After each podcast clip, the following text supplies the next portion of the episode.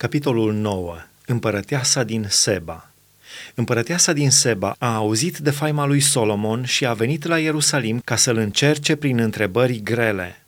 Ea avea un alai foarte mare și cămile încărcate cu mirodenii, aur mult de tot și pietre scumpe. S-a dus la Solomon și a spus tot ce avea pe inimă. Solomon i-a răspuns la toate întrebările și n-a fost nimic pe care să nu fi știut Solomon să îl lămurească.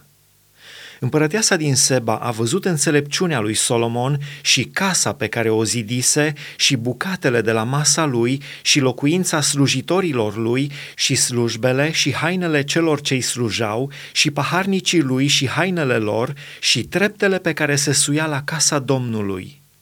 Uimită, ea a zis împăratului, Era adevărat deci ce am auzit eu în țara mea despre faptele și înțelepciunea ta – nu credeam tot ce se zicea până n-am venit și am văzut cu ochii mei.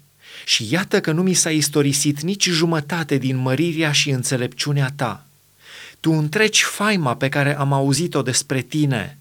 Ferice de oamenii tăi, ferice de slujitorii tăi, care sunt pururea înaintea ta și care aud înțelepciunea ta.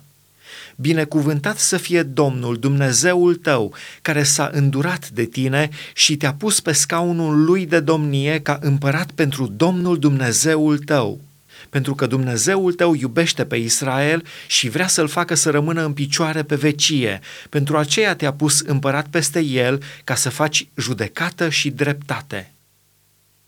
Ea a dat împăratului 120 de talanți de aur, foarte multe mirodenii și pietre scumpe. N-au mai fost mirodenii ca cele date împăratului Solomon de împărăteasa din Seba.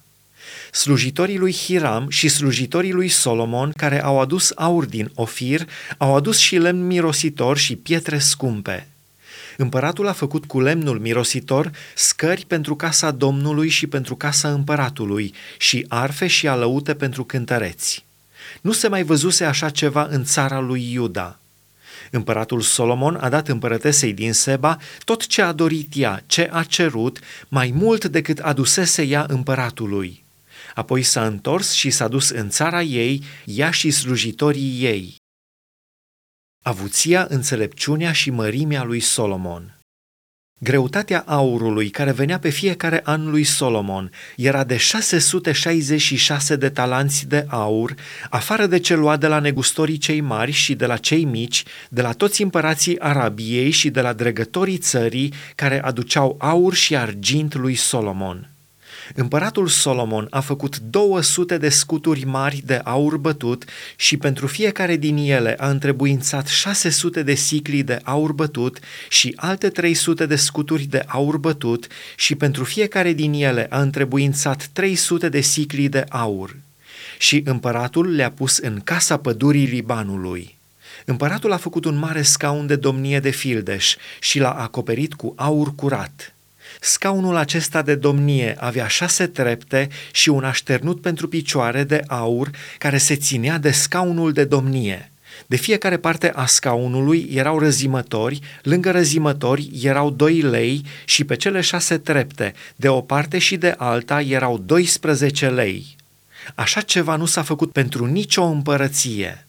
Toate paharele împăratului Solomon erau de aur și toate vasele din casa pădurii Libanului erau de aur curat. Nu era nimic de argint. Argintului nu îi se dădea niciun preț pe vremea lui Solomon căci împăratul avea corăbii din Tarsis care călătoreau cu slujitorii lui Hiram. Și la fiecare trei ani veneau corăbile din Tarsis aducând aur și argint, fildeș, maimuțe și păuni. Împăratul Solomon a întrecut pe toți împărații pământului prin bogățiile și înțelepciunea lui. Toți împărații pământului căutau să vadă pe Solomon ca să audă înțelepciunea pe care o pusese Dumnezeu în inima lui. Și fiecare din ei își aducea darul lui, lucruri de argint și lucruri de aur, haine, arme, mirodenii, cai și catâri. Așa era în fiecare an. Solomon avea patru mii de iesle pentru caii de la carele lui și 12.000 de călăreți pe care i-a așezat în cetățile unde își ținea carele și la Ierusalim lângă împărat. El stăpânea peste toți împărații, de la râu până la țara filistenilor și până la hotarul Egiptului. Împăratul a făcut argintul tot așa de obișnuit la Ierusalim ca pietrele și cedrii tot atât de mulți ca smochinii sălbatici care cresc pe câmpie. Din Egipt și din toate țările se aduceau cai pentru Solomon. Moartea lui Solomon Celelalte fapte ale lui Solomon, cele din tâi și cele de pe urmă, nu sunt scrise oare în cartea prorocului Natan, în prorocia lui Ahia din Silo și în descoperirile prorocului Ieedo despre Ieroboam, fiul lui Nebat? Solomon a domnit 40 de ani la Ierusalim peste tot Israelul. Apoi Solomon a adormit cu părinții lui și l-au îngropat în cetatea tatălui său David și în locul lui a domnit fiul său Roboam.